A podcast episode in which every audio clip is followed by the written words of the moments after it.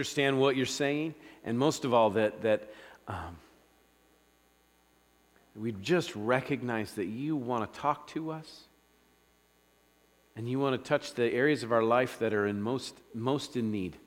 So, would you help us to hear what you are saying? Help us to know what we're to do with it. Th- and I just thank you that, that you continue to open our eyes as we look at your word. I pray this in Jesus' name. Amen. Well, we're going to kind of jump right in. We've been looking at uh, um, the story of Jesus and kind of putting the lenses on of uh, until Christ is formed in you. It's that, that idea as we receive Christ, we have him, but what are we gonna, what's going to happen with that? And he's there, but are we going to allow him to grow in us? Gonna, are we going to allow him to be formed in us, where we become less and he becomes greater, where we die to ourselves and he comes to life in us, all right? And so, as we do today, we're going to look at this story found in Luke chapter 5, and we're going to read verses 17 through 26. Now, I, what I want to challenge you with is you know, oftentimes we, we come to a story that maybe we're familiar with. And this is one of those stories for me that I was very familiar with. And I've heard sermons about this story. And from time to time, um, I've had these sermons that just kind of stick with me, you know, and, I, and, and if they've had an impact on me, I can remember that as I read the story, I'm like, oh yeah, I remember that sermon, and that was the, that was the point that, that, the, that the preacher brought out. So this is one of those stories for me that I had to work a little bit to make sure, okay, so what, are, what do we need to hear today? What, God, what are you wanting me to talk about as we look at this story? And, and oftentimes, if, if there's a, a story that the sermon that I heard was good, it's kind of like I have to battle against the, the old sermon to find out, okay, but is that what I'm supposed to say? Because I don't want to just regurgitate somebody else's sermon, right? So, enough said. Let's look at the story and see what, uh, see, let's see what, what, what God's wanting to say to us today. Starting in verse 17 of Luke chapter 5, it says this One day, Jesus was teaching, and Pharisees and teachers of the law were sitting there. They had come from every village of Galilee and from Judea and Jerusalem. And the power of the Lord was with Jesus to heal the sick. Some men came carrying a paralyzed man on a mat and tried to take him into the house to lay him before Jesus. When they could not find a way to do this because of the crowd, they went up on the roof and lowered him on his mat through the tiles into the middle of the crowd, right in front of Jesus. When Jesus saw their faith, he said, Friend, your sins are forgiven. The Pharisees and the teachers of the law began thinking to themselves, Who is this fellow who speaks blasphemy? Who can forgive sins but God alone? Jesus knew what they were thinking and asked, Why are you thinking these things in your hearts? Which is easier to say? Your sins are forgiven, or to say, Get up and walk? But I want you to know that the Son of Man has authority on earth to forgive sins. So he said to the paralyzed man, I tell you, get up, take your mat, and go home. Immediately he stood up in front of them, took what he was lying on, and went home praising God. Everyone was amazed and gave praise to God. They were filled with awe and said, We have seen remarkable things today. All right, this is the story of Jesus given to us for our growth, for our understanding, to, to know Him better. So, the sermon that I had kind of gravitated towards that when I read this story is, is, is the, the faith of the friends. That the friends went to that great effort to bring their friend to Jesus. And the idea was, is, you know, the question was asked is, is do you have that kind of desire? What are you willing to do to bring your friends to Jesus. These guys were willing to tear open a roof, okay? Um, I would hope no one would do that to my house, but you know, um, it's, a, it's a good picture of, and, and, we can ask ourselves that question. But unfortunately, that's not the direction I get to go today. And I don't want to say unfortunately, that was just a lot easier than where I, where I felt like God was leading me. I actually had to spend some time thinking, which is a lot of work. So, um, Anyway, uh, you know, it is a good challenge. It is a good question to ask. What, how committed and how willing are you to bring your friends to Jesus, all right? So, as we look at this story, though, as we kind of develop it, here's what I want us to do. Let's just take a few things that, that are points to note, okay? Uh, it's really good for us as we, as we study a passage of Scripture, especially a story. Let's just take some things that we notice, okay? And, and so, I, I since I'm leading the discussion, that's, I guess it's not a discussion, since I'm leading the sermon, because uh, that means you don't get to talk, right? But uh, as, I'm, as I'm leading I get to pick the things. So let me tell you this that first of all, this story can be found in Matthew chapter 9. Mark chapter 2 and Luke chapter 5. So we can, we can get three different perspectives on this happening, this story. So three different people are telling, telling the story. Here's what's really interesting. If you were to go to Matthew chapter 9, Mark chapter 2, and Luke chapter uh, 5 and compare them, you're going to find that there is very little difference. I mean, minimal difference, which doesn't always happen when you compare three different authors to a story of Jesus' life. It's fascinating to me that the, how similar they are, okay? The next thing I notice as I read through the story is, is, is my brain kind of filled in some blanks here. When I, when I just kind of read it casually, what I know, what I, how I filled it in was this that um, I kind of pictured that the crowd was from all over. That the crowd was from Galilee and Judea and Jerusalem. But if you look, you might notice that's not what Luke tells us. Luke tells us that the Pharisees and the scribes, the teachers of the law, they are from Galilee, Judea, and Jerusalem.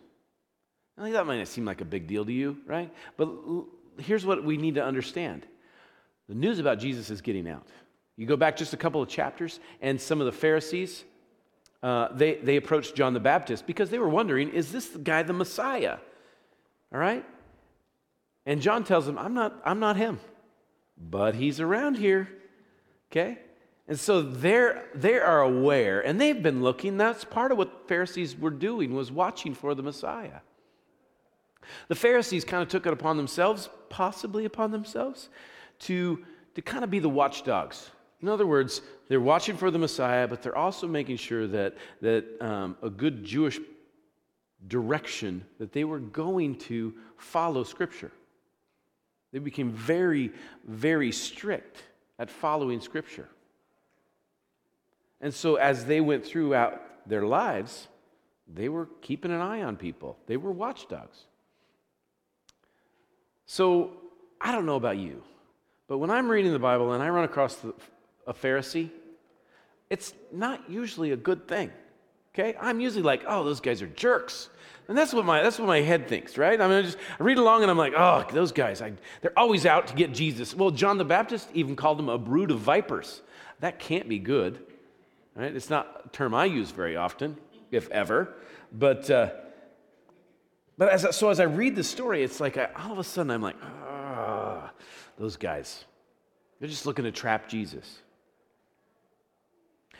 But if we look at the story, that isn't really what's going on here.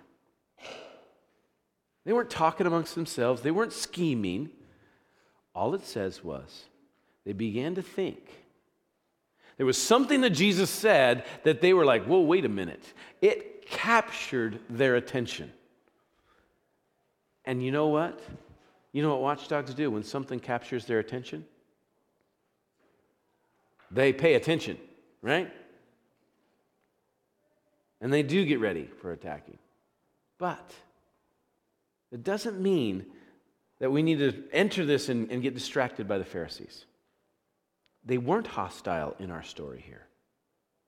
They were possibly curious. They were looking for the Messiah. They were excited. So, so don't let them distract us from the story. The next thing I think we need to understand or, or recognize is this that, that Jesus responded to their faith, the, the friends' faith, right? Did you catch that? Or did you just read right over that?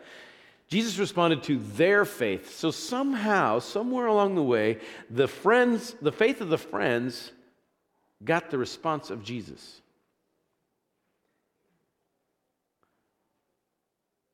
Every version of this story says Jesus noticed, Jesus saw their faith, and he responded. It's an interesting thing to notice. Another thing that I think is good to notice is, is the, um, the Pharisees, they, they were uptight at Jesus' words, but they were the ones that understood the depth of the statement that Jesus just made. Okay? In that crowd, Jesus made a statement, and they understood a deeper level than the rest of the crowd did. That's why they began to say, What? what? Okay? My question as I think about that is what about you? I mean, do you understand the depth of that statement? Jesus says, Your sins are forgiven. The Pharisees said, Whoa, that is a big statement. In fact, that's such a big statement, that's only a statement that God actually can make. Do you understand the depth of that statement? See, as I read through it, I think what I recognize is this. Um, I tend to kind of see things through the cross. I don't know if I can explain this very well, but, but somewhat, somehow that idea of forgiveness, that fact, not an idea, that fact of forgiveness, I'm afraid to admit this to you, but I've kind of mellowed it, softened it. When Jesus died on the cross for my sins, yeah, I'm forgiven, sure. We just kind of brush it off. Yeah. Oh, Jesus, I blew it again. Would you forgive me? I have made it this tiny little thing. That's kind of convicting. When I make it a tiny little thing, all of a sudden I think, oh, well, that's, it's not a really big deal.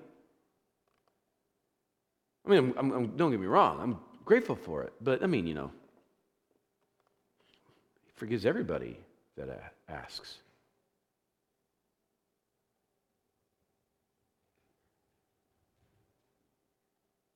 So Jesus said these words Your sins are forgiven.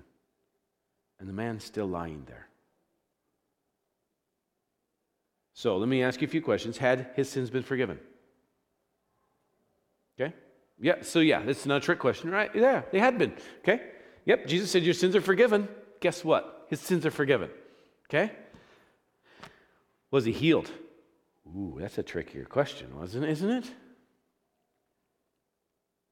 See, the story goes Jesus goes, Your sins are forgiven. And the Pharisees are like, Whoa, wait a minute. And then he goes to the Pharisees. Meanwhile, the guy's still laying there. So then I begin to ask, wonder if, wonder if, you know, did his legs start to tingle? Did he, did he lay there and go, hmm, I think I can move my toes? We don't get that part of the story. Maybe one day we'll get asked the guy, right? Then Jesus turns to him and he says, Get up, take up your mat, and walk. He doesn't say, listen, do you hear how the story goes? He doesn't say, I heal you. He doesn't say, be healed. He doesn't say, legs, come to life. He said, Your sins are forgiven. Oh, you're still laying here? Get up. Go. Seems to me the healing had taken place when Jesus forgave his sins. The man was healed when he was forgiven. That's how I read the story. What I also notice in the story is, is that Jesus chose his words intentionally. The guy comes lower, gets lowered down through the roof he looks at, he look, must look up at his friend, at the guy's friends, right? And he sees their faith, and he looks back down at the guy and he says, How am I going to heal this guy today? I mean, one time I'm going to, I'm going to, I'm going to uh, spit in the ground, make some dirt, and I'm going to put it on guy, uh, this blind guy's eyes, right? I'm going to tell him to go wash and then go see the priest. There's one time I'm going to, I'm going to heal a blind guy, and, and he's going to open his eyes and he sees, gonna he's going to see trees, like people like trees. And then I'm going to readjust his vision, you know, like number one or number two? Number one, which one is better, right? So I, mean, I, I don't know that Jesus is doing this, but he did choose his words intentionally. Your sins are forgiven. It was blatant. He could have skipped right over that. He could have seen the guy laying there and he goes, Hey, get up. You can go home now. But he didn't. He chose to say, Your, your sins are forgiven. And then he says this to the Pharisees But I want you to know. This is a significant statement here, okay? I want you to know the Son of Man has authority on earth to forgive sins. Now, because we have lightened what it means to, for Jesus to say your sins are forgiven, all of a sudden this statement may not mean a whole lot to us. This is a powerful statement. Don't miss that he said this on purpose. And we're going to come back to that, okay? But just recognize that he's got a plan here. And it's not just about healing this guy because he wants them to know that the Son of Man has the authority to, on earth to forgive sins. And the last thing I think we, we want to see in the story as we read it is this don't miss the amazing part of the story. The man was healed.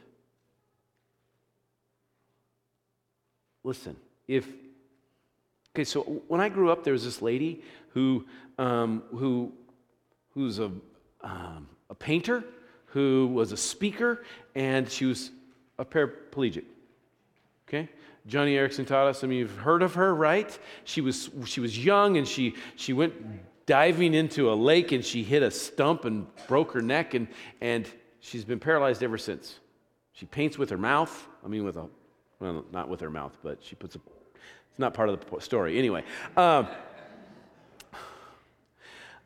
if she were to get up one day and walk, you know what? I think a lot of people would be amazed. I mean, I would be. Because it just doesn't happen. I mean, doctors are getting to be pretty good, but there's still some things they can't do. This is an awesome story. Jesus says, Your sins are forgiven. Get up. And he does. Part of me feels guilty when I just shrug my shoulders and go, eh. Jesus has the authority on earth to forgive sins, to say, get up and walk. And guess what? Everyone, did you catch that? Everyone was amazed. You know who that included, right? The Pharisees. And what did they do? They praised God. Every one of them did. Okay. Now, let's shift gears. Let's put that lens on and say, okay, so what do we see Christ being formed in me? What so it's a really good story and there's some special things in it that we can go, wow, but what what needs to happen or what does God want to do? What does Jesus want to do in me as He is growing in me and as I'm getting rid of myself? As I ask that question, I, what I see in this is there's a question that Jesus asks that has always kind of bothered me because I don't really even understand his answer because he doesn't really answer it. Does, anyone notice this? He goes, Which is easier? Which is easier to say? Your sins are forgiven you, or your sins are forgiven, or get up and walk. He never really answers it. So I'm sitting there going, "Wow, I don't know which one's easier to say. So I look at what scholars have written, and most of the scholars said, well, it's easier to say your sins are forgiven. And here, their, the reasoning is, is because there doesn't have to be outside proof. Your sins are forgiven. Oh, great. Well, what does that? Well, we prove it, right? How do you prove that? So your sins are forgiven seems like an easier thing to say. Because if he says, get up and walk, where's the proof? It demands it. Well, that makes sense. And yet, there's something about that statement that I'm like, well, wait a minute.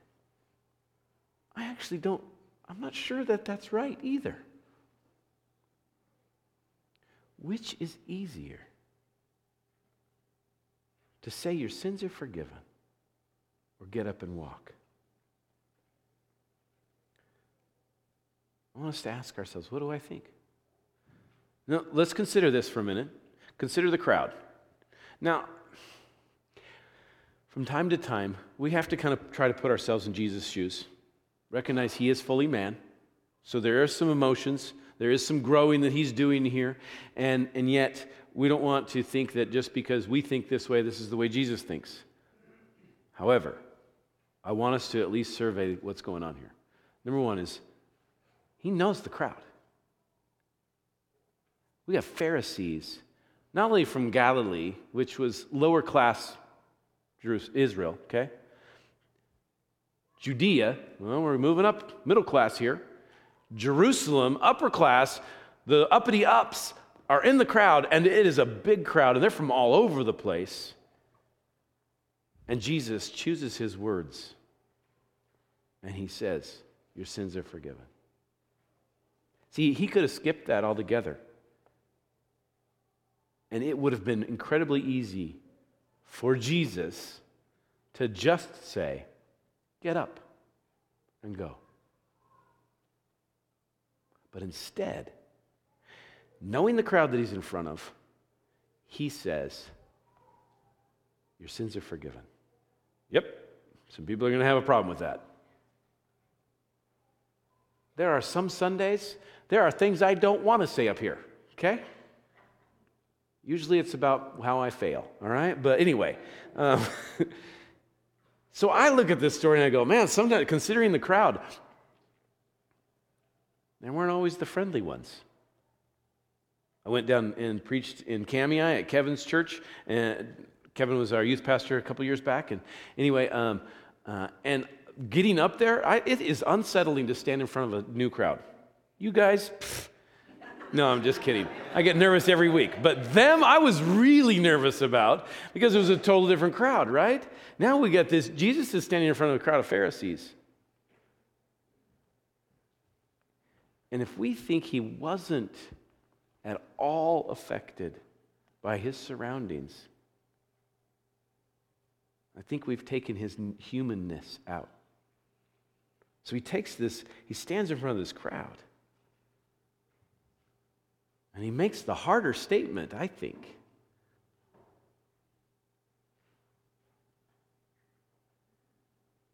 Now, let's add to it here this. Um, in those days, most of the time they thought or they believed that if you were paralyzed, if you had leprosy, if you were blind, if you had any issue disease wise, it was probably because of sin. Okay? Either you sinned or your parents sinned or your grandparents sinned or someone down, down the line, all right? It's not always the case. In fact, what we see is there's several times in Scripture where it's not the case. Job would be a prime example if you go clear back to Job. Job has three friends. Job is sitting there and his life is just a disaster now. He has lost pretty much everything except for his nagging wife. And um, she was, she was nagging, okay?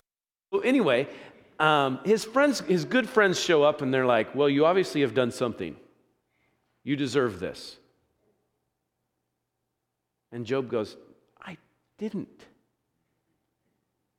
And they go, No, you did. And three of them take turns accusing him that something, you've done something to deserve this. You've done something to show that, you know, that, that, that you've sinned. And he goes, No. And they come at him again. But we know a part of the story. We know that that actually isn't what happened. Sometimes bad things happen to good people. God has a plan. We see a story that Jesus is, this, this uh, blind man is brought before Jesus, and they ask him. It's a weird thing, right? They, they, they bring this blind guy and they say, Hey, who sinned? This guy or his parents? And Jesus goes, Neither. This is for the glory of God. That didn't make sense most of the time to them. So their perspective, this guy comes lowered, lowered through, the, through the ceiling, and here he is, and he is a picture of sin because he is paralyzed. Crowds sitting around him, and all they're thinking, the Pharisees are going to go, This guy is riddled with sin. He must have done something really bad. Okay?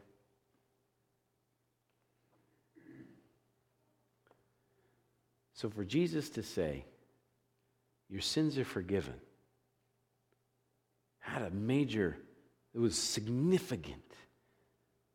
Because what he was saying is, is that thing that is causing you to lay here, I'm taking it away.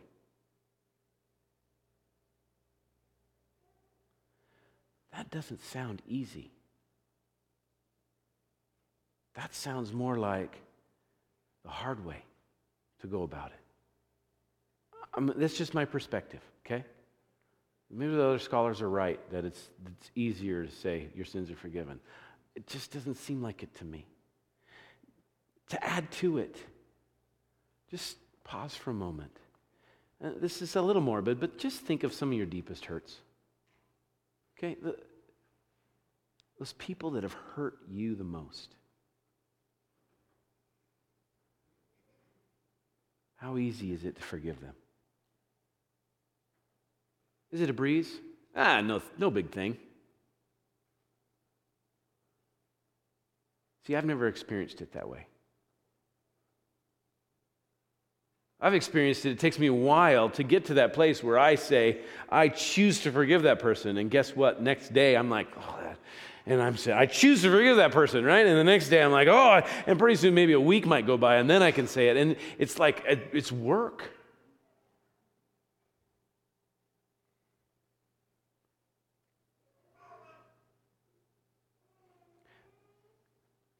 I think because God continually is forgiving us, that maybe we've just made it into this, ah, it's easy.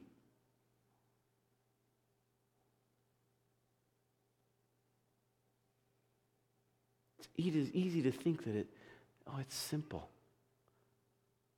Your sins are forgiven. That is, that's simple compared to get up and walk. Man, I don't agree with that idea. It cost Jesus everything. That doesn't sound easy. Luke tells us the story this way. I don't, I don't, I didn't go back to the Greek, but I just think it's interesting in the English. Get up and walk. Four syllables. Your sins are forgiven. Oh, it's five syllables. It's harder to say, your sins are forgiven, right? All the arrows in my book point towards it's harder to say, your sins are forgiven. With that in mind I kind of think it's easier to just say, get up and walk. But truthfully, both are impossible without God. Okay? Because both need supernatural intervention. See, forgiveness is a God thing, not a people thing. We don't have it in us. It is not something that comes naturally to us. It is a God thing. When we receive Jesus, he says those words to us Your sins are forgiven. And as he's formed in you, as he's formed in me, it's like he comes to these areas in my life and he uncovers those places where I'm, well, I'm paralyzed. Where sin has, has held me down. And he keeps saying to me, Your sins are forgiven. Those have not been easy words. If you think those are easy words, you don't understand the sacrifice. In fact, maybe it doesn't even seem like much of a sacrifice at all.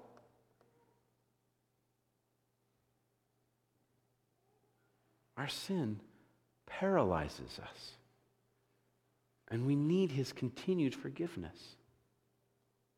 And it cost him everything to offer it. Christians, we don't have to be paralyzed. Rise up.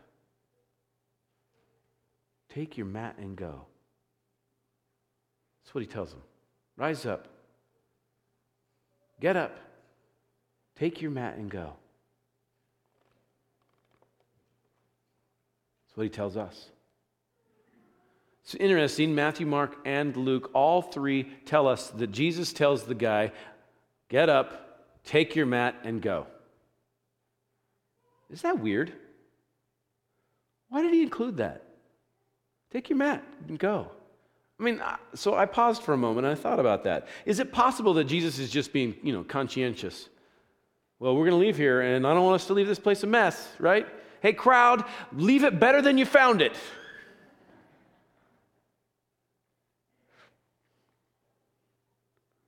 I mean, the man has been laying in a, on a mat for who knows how long. He gets to walk, and now he has to carry his mat. Hey, hey, hey, you don't get to walk out of here without that mat. Take it.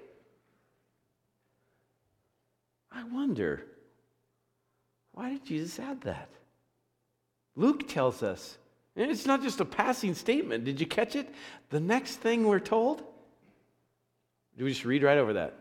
So the man got up, he picked up his mat, he picked up the thing he was lying on and left.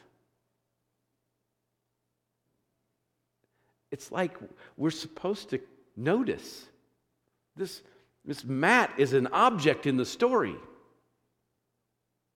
What does that mean? What's the mat? Man, that one took me. Uh, nobody had anything on that for me. I just had to sit there and ask God to say something. I thought, what, what would that guy thought of that mat? I don't know. This, you're probably thinking, what do you do all day, right? You think about these weird things. I don't think I have a lot of free time on my hands, but I had, I'm thinking, you know, I wonder so the end of that night, you know, he gets home and he drags his mat into the house and it's time to go to bed. Where did he lay down? Probably on the mat, huh? Would you want to? Would you, would you want to lay back down on the thing that you were stuck to? And Jesus says, Take it. No, I don't want to take it.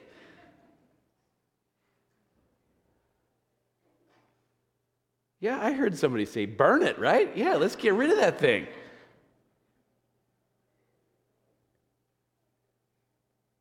We probably need to remember where we've come from. We don't get to walk away from our sin without scars. Wouldn't it be great? And most of us try this. Wouldn't it be great when we're convicted of sin that we could just say, Lord Jesus, forgive me. I don't want to tell anybody about it now. Let's just move on.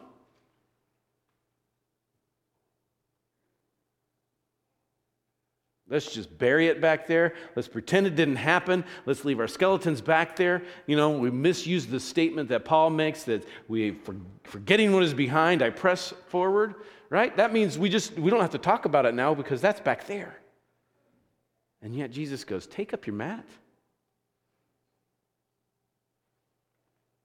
As I listened for what the mat represented for me, it was this picture of consequences of our sin. Wouldn't it be great? Wouldn't it be great if when we chose to sin and, and then we go to God and say, Lord, would you just please forgive me? And please don't let the consequences of all those dumb decisions catch up to me. Right? I mean, I went out and I, I spent a bunch of money on my credit card. Lord, please forgive me. What? The debt is still there.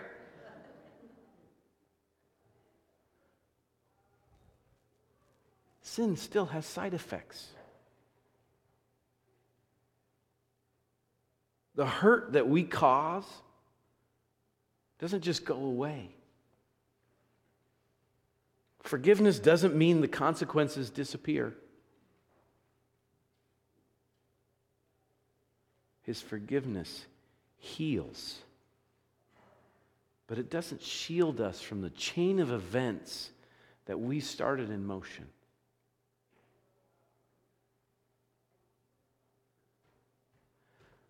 The great news is, though, as we walk through those consequences, rather than run from them, rather than try to leave them back there, as we walk through them, He walks with us.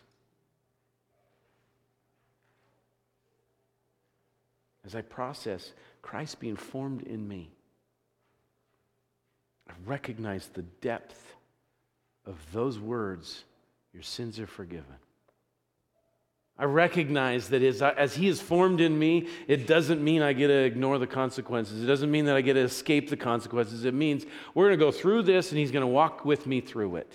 And that's part of, that's part of His growth in me, is facing up to the decisions that I've made that were wrong.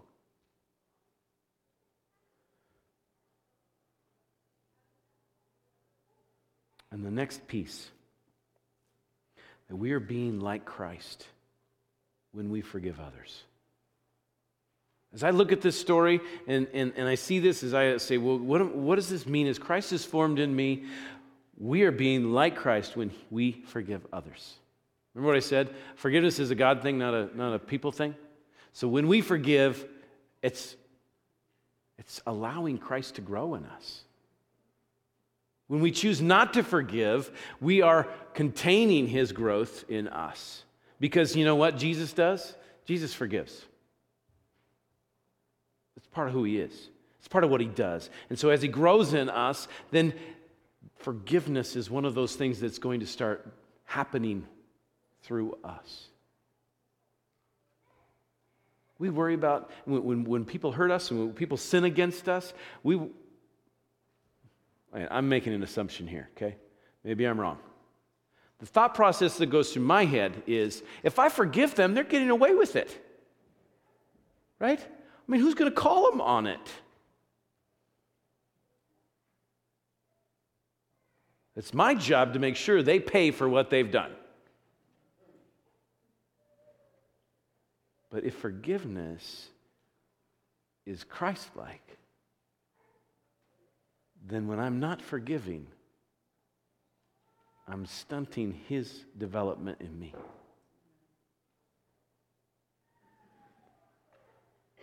We are the main beneficiary of being forgiving.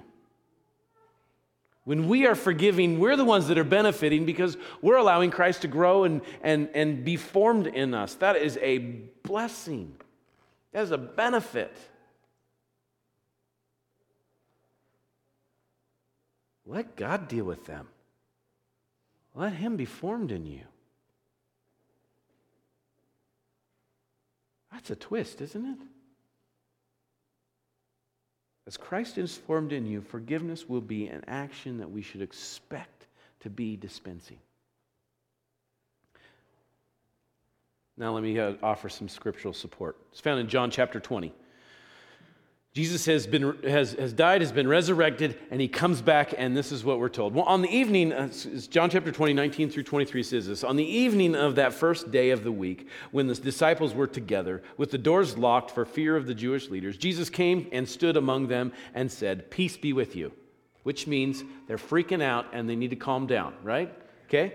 After he said this, he showed them his hands and side. The disciples were overjoyed when they saw the Lord. Again, Jesus said, Peace be with you. As the Father has sent me, I am sending you. Now, hang on to that thought. Did you hear that? As the Father sent me, so I'm sending you. So, just like the Father sent Jesus, and what Jesus did is what Jesus is sending us to do. And with that, he breathed on them and said, Receive the Holy Spirit. Quite honestly, that's where I've stopped. That's usually where I pause. I'm like, oh, yeah, that's the story. When Jesus, you know, when they get the Holy Spirit. Has anyone read on yet? Did anyone realize that those, these are the next words to this? Receive the Holy Spirit. And the very next words that, are, that Jesus says to them, now, if you forgive anyone's sins, their sins are forgiven. If you do not forgive them, they are not forgiven. As the Father has sent me, so I'm sending you. Now, if you forgive, where's the authority? It's been on us. So that you know the Son of Man has the authority to forgive sins on earth. I'm sending you. It's going to take the Holy Spirit to do this. So here you go. Now, go forgive. I don't think I've ever finished that story.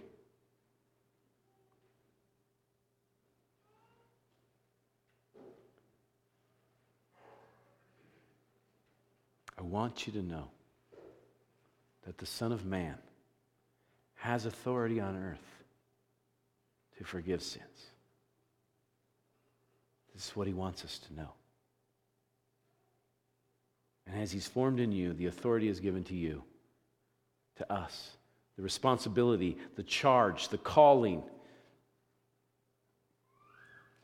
Guess what? If you're sitting there and you think, it's easy to say your sins are forgiven, excellent, because that's what God's called you to say. But if you're sitting there going, whoa, wait a minute, you're along with me on that road, okay? And I'm like, oh, man. But I want him formed in me. I want him formed in you. And if we're going to let him be formed in us, then we have to take this seriously. It's not something we can do on our own because it's a God thing, it's not a people thing. That's why we need the Holy Spirit. It's exactly what He wants us to do. So let me, refer, let me paraphrase. Where are you paralyzed? Because He wants to set you free. What consequences have you been wanting to avoid? because he wants you to take up your mat and go. Who should you forgive? I'm trusting that the Holy Spirit has already talked to you about one of those, or all of them. Okay? So let's take a moment and pray. Challenge is you can walk out of here and not do anything with it. Or you can decide right now. choose to forgive that person. I choose to face the consequences of my sin. I receive forgiveness.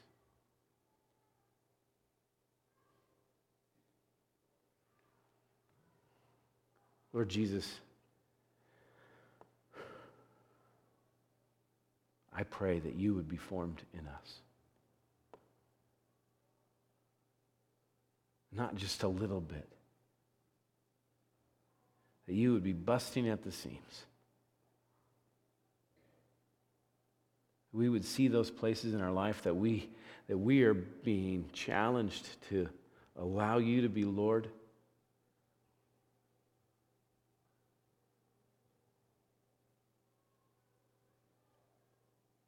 We would stop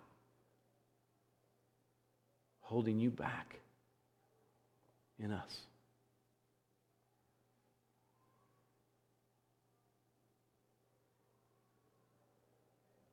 I pray this in Jesus' name. Amen.